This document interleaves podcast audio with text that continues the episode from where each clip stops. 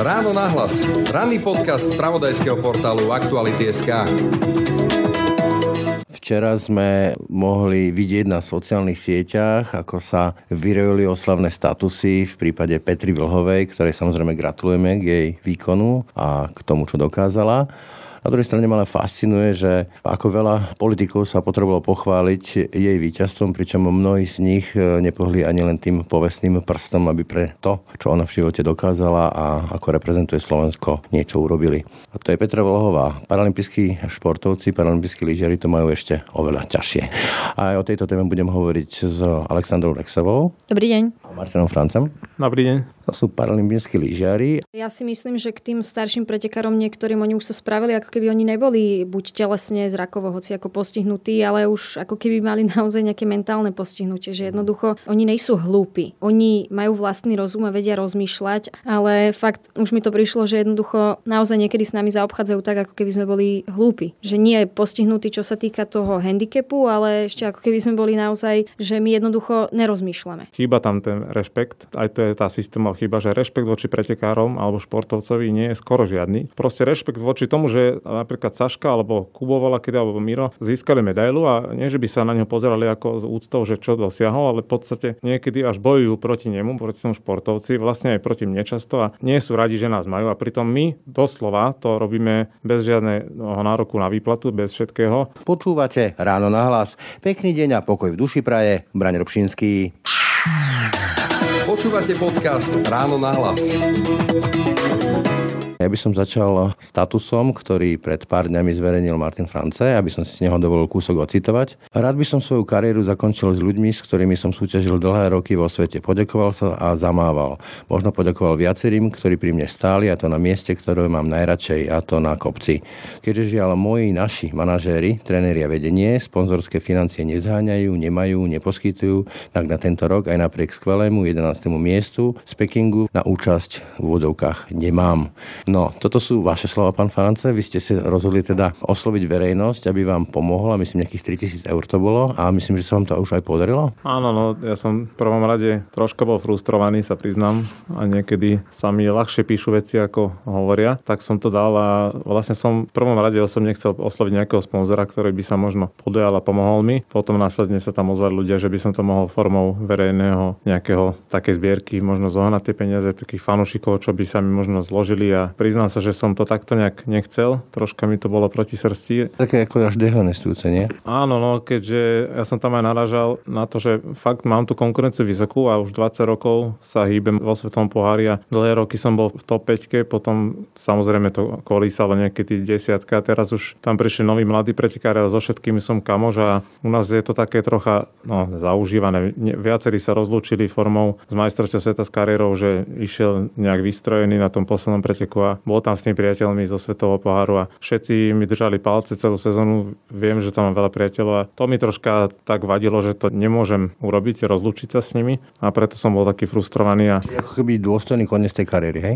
Áno, áno, ja som v podstate chcel by som pretekať, ale u nás u postihnutých lyžiarov je to také obťažné, lebo aj u zrakovo telesne tam rozhodujú koeficienty o vašom čase a niekedy sú nespravodlivé a už bojujem s týmto dlho. Aj toto bolo jeden z dôvodov, že chcem to ukončiť a Druhým dôvodom bolo samozrejme, že už nemám vyjazdené financie pre top športovca, keďže som bol iba 11. v úvodzovkách, čo bol pre mňa super úspech v Pekingu. Ešte sa dostanem k tým podmienkam, ale vy ste naražali, že už dlhšie, tak opäť taký krátky citát od vás, myslím z roku 2018, že momentálne nemám chuť ísť ďalej, ale možno sa to zmení. Systém nie je dobre nastavený, ak nebude iný, tak nie. V takom prípade asi neprídu ani mladší pretekári, tak toto nejde.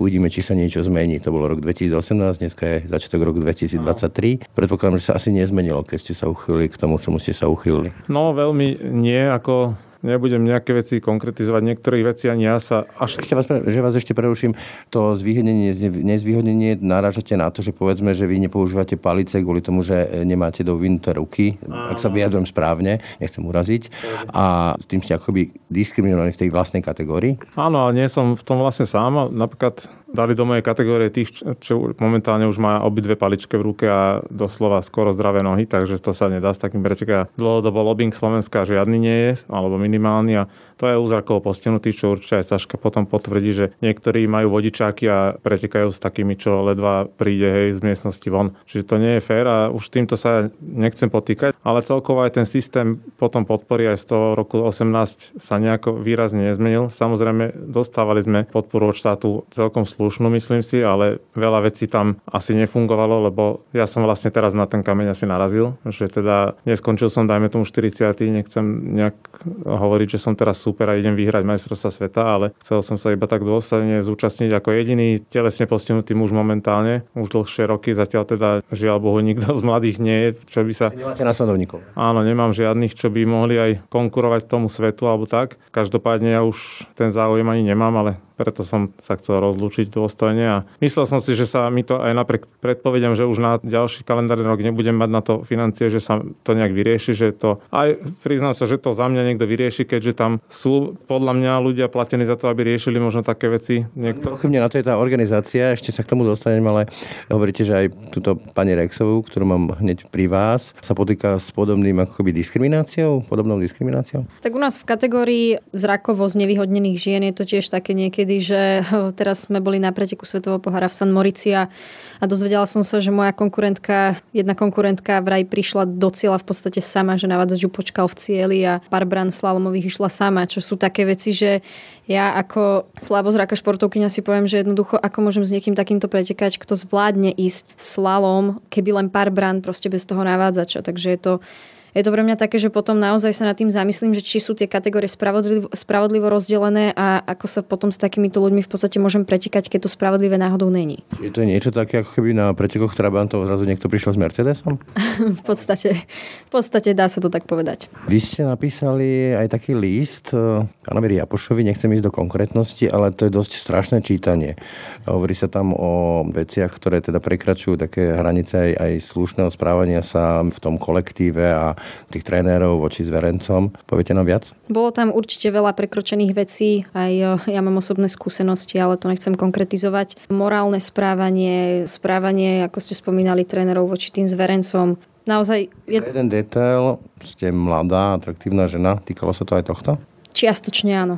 Bolo to nejakým spôsobom riešené, alebo to také búchanie na brany? Čo sa týka tohto, že som atraktívna žena, bolo to riešené v podstate aj s s rodičom a boli akože aj vykomunikované veci, že už sa pár vecí nestane a takto. Ono konkrétne takéto tieto veci, čo sa týkajú v podstate nejakého toho morálneho zlyhania, tak už sa nejako neopakovali, ale vo mne sa nejako začali teraz vynárať tie spomienky a je to ťažké byť potom s tými ľuďmi na kopci a rešpektovať ich.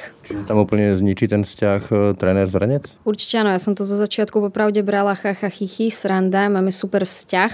Ten e, tréner pretekár, aj keď potom mi to prišlo, že už sa nejaké tie bariéry narušili a potom som proste do, došla ako keby na to a do toho momentu, že, že mám pocit, že ten tréner nemá voči mne taký nejaký rešpekt a nie len voči mne, aj voči iným pretekárom. A zároveň ja nemám ako keby taký nejaký rešpekt medzi ním, že tam už bola prekročená hranica športovec a tréner. Je to o tom, keď nad tým rozmýšľam, že mnohí ľudia berú ľudí s nejakým postihom ako také malé nesvoprávne deti, že sa k ním správajú tak ako, že sú niečo menej a že vlastne oni majú také nejaké väčšie nároky. Je to aj o tom? Presne tak. Akože ja si myslím, že k tým starším pretekárom niektorým oni už sa spravili, ako keby oni neboli buď telesne, zrakovo, hoci ako postihnutí, ale už ako keby mali naozaj nejaké mentálne postihnutie. Že jednoducho oni nejsú hlúpi. Oni majú vlastný rozum a vedia rozmýšľať. A... Mozog nie je v nohe. Áno, ale fakt už mi to prišlo, že jednoducho naozaj niekedy s nami zaobchádzajú tak, ako keby sme boli hlúpi. Že nie je postihnutý, čo sa týka toho handicapu, ale ešte ako keby sme boli naozaj, že my jednoducho nerozmýšľame. Celkovo by som to tak doplnil aj, že v podstate ja už som tam dlho, zažil som veľa toho a určite som aj ja urobil veľa prešlapov, za čo nie som hrdý, ale v úvodzovkách vždy som bol iba športovec. Pre mňa to sú zážitky nesmierne a celkovo ako sa nad tým zamýšľame, bol som motivátor pre mladých začínajúcich lyžiarov, aj dokonca dve zverenkne som bol oficiálne motivátor ich a oni tiež pocitovali dosť veľa problémov aj skrz trénerov. Potom som mal byť ako keby prostredník, ani to mi nebolo často umožnené a celkovo to zhrnem tak, že chýba tam ten rešpekt, aj to je tá systémová chyba, že rešpekt voči pretekárom alebo športovcovi nie je skoro žiadny často. A pri... Sa vás zväzu, ako keby, že sa zväzu na tom úspechu? Aj to by som povedal, ale v podstate absolútne žiadne, aké, keby, teda mne to osobne chýba. Možno, že teraz sa niekto zasmie, alebo ja neviem, nebude to brať, ale je to môj nás, môj pohľad. Proste rešpekt voči tomu, že napríklad Saška alebo Kubovala, kedy alebo Miro získali medailu a nie, že by sa na ňo pozerali ako z úctou, že čo dosiahol, ale v podstate ako keby niekedy až bojujú proti nemu, proti tomu športovci, vlastne aj proti mne často a nie sú radi, že nás majú a pritom my ako doslova to robíme bez žiadneho nároku na výplatu, bez všetkého. V podstate lyžujeme len za peniaze, ktoré si vyjazdíme za top športovca, čo je medzi zdravými, ale my nemáme mesačný plat, aby som poslúchal ako šéfa niekoho. Ale poslúchame, snažíme sa teda, určite nie je 100%. No, vidíš o tým. Áno, a v podstate oni sú tam, ten manažment a vedenie, ktorí sú platení za viac veci a častokrát sa mne zdá, že schovajú potom hlavu do piesku a u mňa sa to žiaľ Bohu stalo. Bolo mi povedané pred vysadením z auta, túto sezónu som teda otrénoval na majstrovstva sveta, vedel som, že bude problém, ale že hádam sa to nejak vyrieši, tak som trénoval, aby som sa s úctou zúčastnil ešte a bolo im povedané, ako to idem riešiť doslova. Zožen si peniaze a potom pôjdeš? No v podstate áno, a ja som ani nevedel, koľko si mám zohnať, nič som nevedel, žiadne detaily, nič, len že ako to im rieši. Tak som v podstate to neriešil od septembra, lebo už vtedy som dostal takúto CCA správu, že ako to idem riešiť a nebral som ani veľmi vážne, lebo doslova, keď niekto predtým nemal financie na niečo, však aj napríklad tu vedľa mňa Saška nejak začínala, tak sa to potiahol aj starý športovec z mladého úvodzovka, hej, že dalo sa to, tak som to tak nebol vážne, že hádam, ma teda potiahne niekto, alebo nejak sa to vyrieši, keďže som možno, to poviem tak na myslenie, jediný ten stojaci muž medzi telesne postihnutými a teda z úctou by som reprezentoval určite to Slovensko, najmä keď som mal fakt tú prípravu aj kondičnú veľmi dobrú a dokonca za vlastné peniaze sme išli lyžovať aj za sponzorské. Mimochodom, o akých sumách vlastne hovorím, aby sme mali ako amatéri, alebo teda ľudia, ktorí nezasvetení o tom predstavu, že keď ide nejaký športovec, idete vy, povedzme, že nejaké takéto preteky, čo to stojí, aký je ten balík? Tak e, závisí aj od preteku a už sú tam nejaké tie balíky od organizácie. My teraz sme prešli pod FIS, Svetovú lyžiarskú organizáciu a to je možno aj kameň úrazu, že nikto nič nevie zase, že kto bude koho prihlasovať na preteky, koľko čo stojí, ale na to zase ja nie som kompetentný, aby som to zisťoval, ale ja potrebujem vedieť, aby som aj sponzorovi v septembri povedal, že koľko potrebujem peňazí. Akože slovenská organizácia nemá v tom medzinárodnom eh, poli ako keby nejakú váhu a nevie si to ako vyboxovať, alebo nevie komunikovať, alebo ako to mám chápať? No, predtým sme boli pod jednou organizáciou, ktorá nás prihlasovala, teraz budeme pod zdravými, kde už normálne ako zdraví lyžiari sú, ale medzi sebou oni stále nevedia, lebo sa aj však vláda teraz nejako, neviem, rozpočet sa schvaloval, nikto nevedel nič a možno, že ani tréneri nevedeli, koľko bude stať. Preto tak majstrovstvo sveta predtým mi predbežne povedal, že budú stať 3,5 tisíc, 3 tisíc, tak ja som si potom začal zháňať toľko.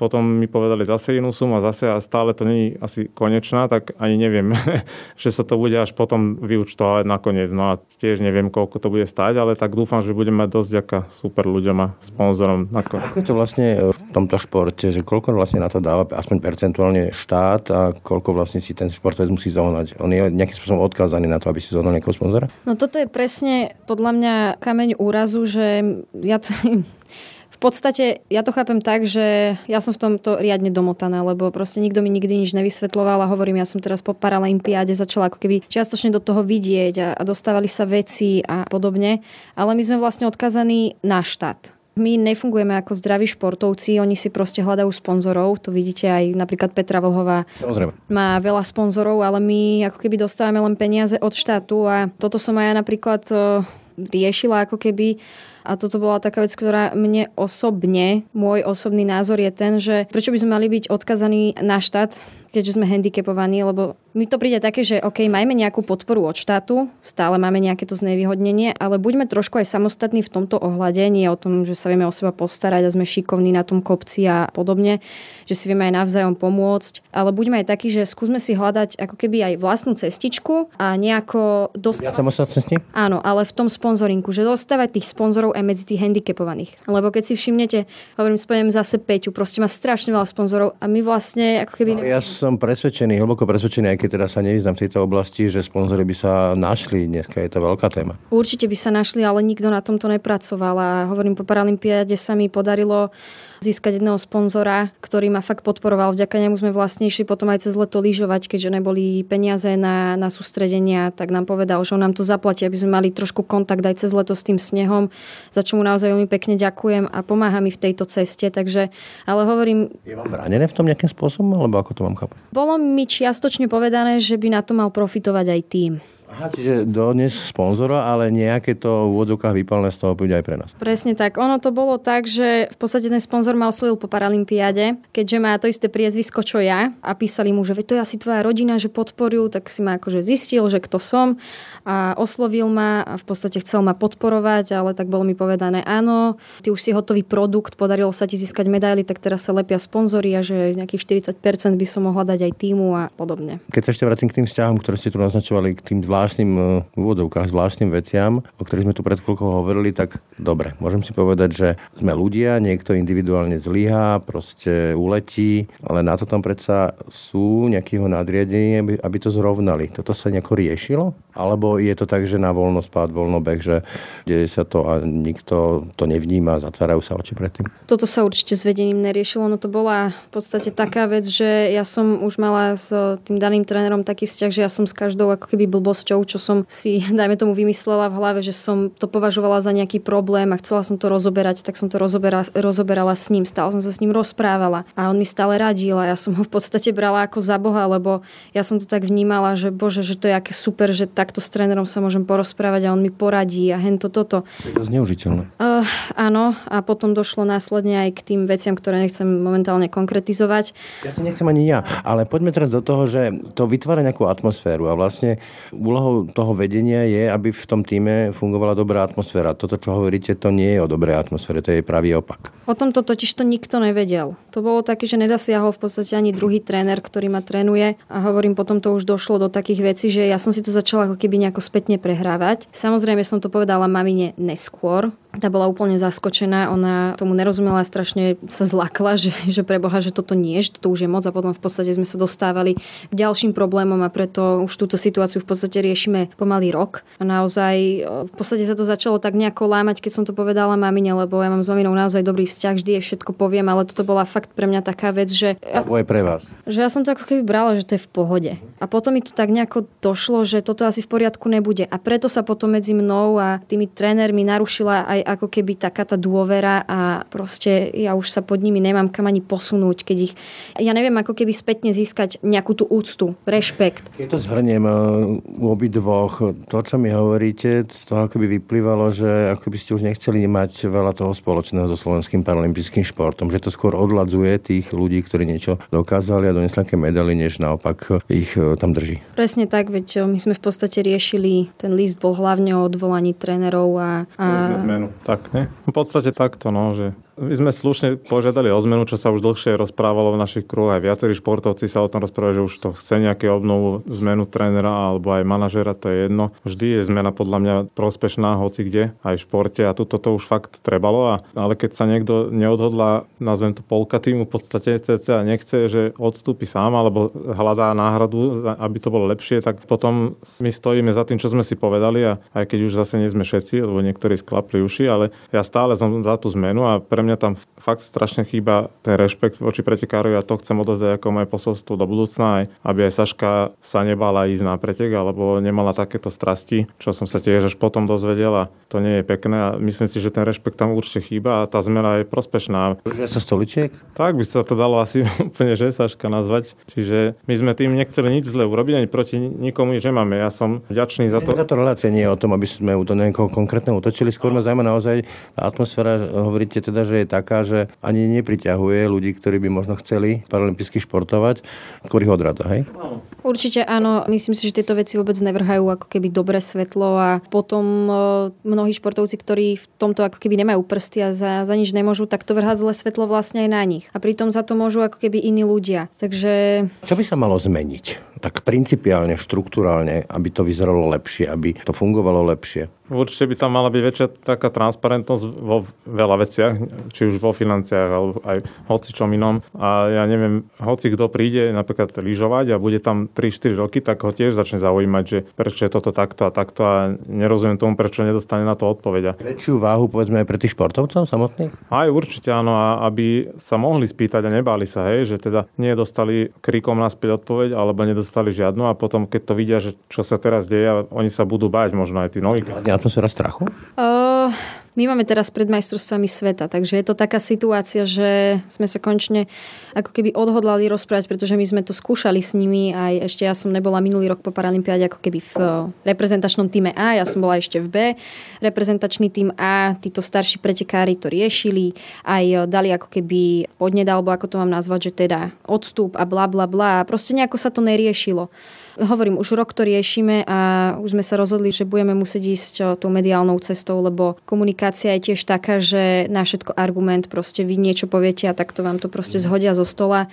A ja osobne už odmietam s nimi komunikovať tieto veci. A je problém v ľuďoch alebo v tom, ako je nastavený systém? Myslím si, že ten systém. A ten systém ako keby podľa mňa ovplyvňuje potom tých ľudí. Čiže ten systém generuje ľudí, ktorí potom sa tam dostanú. Hej? Áno, lebo v podstate im to ako keby vyhovuje sa, sa mi zdá a oni si myslia, že to je dobrý systém. A ja som si to dlhé roky myslel, nejak to bolo nastavené, ale v poslednej dobe mením názor na to. Aj proste... Je sa využitý, zneužitý? No v istom zmysle áno, keď si spomeniem, že čo som teraz, nehovorím, že som tomu športu dal najviac na svete. Nemám medailu z Paralympiade, žiaľ som bol trikrát štvrtý ale nemyslím si, že som bol... Pripomeniem, že zase na svetovom pohári tam máte tri tretie miesta. Áno, na majstrovstvá sveta aj vo svetových pohároch, takže v istom zmysle áno, lebo ja som nikdy nemal problém potiahnuť mladého pretekára, vytiahnuť von alebo podporiť, čo podľa môjho názoru dosvedčí každý a doslova som chcel iba pomoc od niekoho, čo je len poradiť, alebo ja neviem, aby som na tie majstrovstvá mohol ísť a nemôžem. V podstate, a poviem to tak nechutne, išli už horšie na majstrovstvá sveta a dostali sa tam a nikto to neriešil. Ja som to tiež, ne, mne to bolo jedno v podstate, lebo ja som mal, čo som mal, teda podmienky som mal v pohode. Aj keď teraz, keď sa na to spätne pozrieme, je to nedostačujúce a a možno, že aj cez tých sponzorov, práve to som si uvedomil a zmenil názor, sa dostaneme aj k tomu, že bližšie ku zdravím. Veď predsa tá spoločnosť nás ešte stále neberie podľa mňa tak, ak by mala postihnutých. A, inklúzie, hej? No 100% to priniesie viac inklúzie, lebo budeme viac v médiách, sponzorov tým viac pritiahneme, určite viac. V médiách sme stále málo a to priniesie veľa. Pre mňa je zážitok, keď pán Volha, ktorému gratulujem za včerajšok celej rodine, mi osobne zavolal a ponúkol mi pomocnú ruku, aby som mohol štartovať. Keď sme hovorili systém alebo ľudia, tak ďalší kľúčový faktor, možno ako v tom známom filme, že o čo ide o peniaze, penieži, peníze.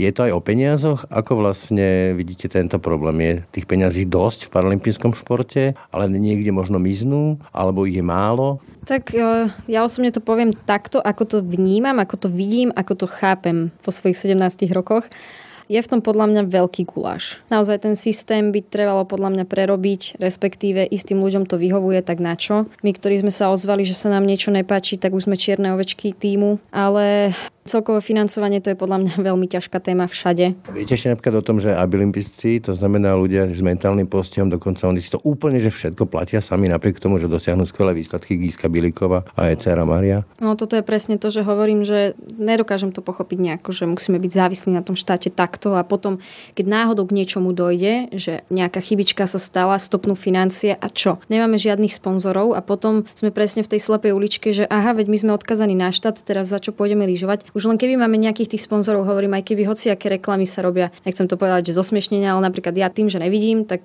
dajú ma do reklamy na nejaké okuliare lyžiarske alebo taký. Inými slovami, že ešte aj ten štát sa zrobí nesvojprávne deti, tak to chcete povedať? To zase nechcem takto povedať, lebo takto to je nastavené. Neviem, kto to nastavil, neviem, prečo to takto je. Že napríklad... tento pocit, hej, že dáva málo slobody, málo svojprávnosti, takto by som to nazval. Neviem, že či štát konkrétne, ale celkovo podľa mňa tá spoločnosť je... Systém to áno, ale hovorím, že tá spoločnosť je podľa mňa ešte stále taká v plienkach, že nejsme možno tak nejako akceptovaní tým, že sme ako keby menšinami handicapovaní, tak ako zdraví športovci. Stále sa na nás pozerajú inak a preto sa teraz aj spájame. Ja, ja verím, že sa to všetko posunie a bude to lepšie a bude to samozrejme rýchlejšie, že to nebude trvať zase nejaké roky, ale bude to určite ťažké, bo ja hovorím, nás čakajú teraz majstrovstvá sveta, takže pustili sme sa do veľkého boja a, a ja si snažím stále hovoriť to, že aj Petra Vlhová, keď mala problémy v podstate v týme, tak bojovala, nevzdávala, vás, nevzdávala sa a že tiež pôjdem na tie majstrovstvá a bude to určite ťažké tam byť s týmito ľuďmi. A ešte teraz hovorím, keď sa mi to všetko proste nejako vracia a...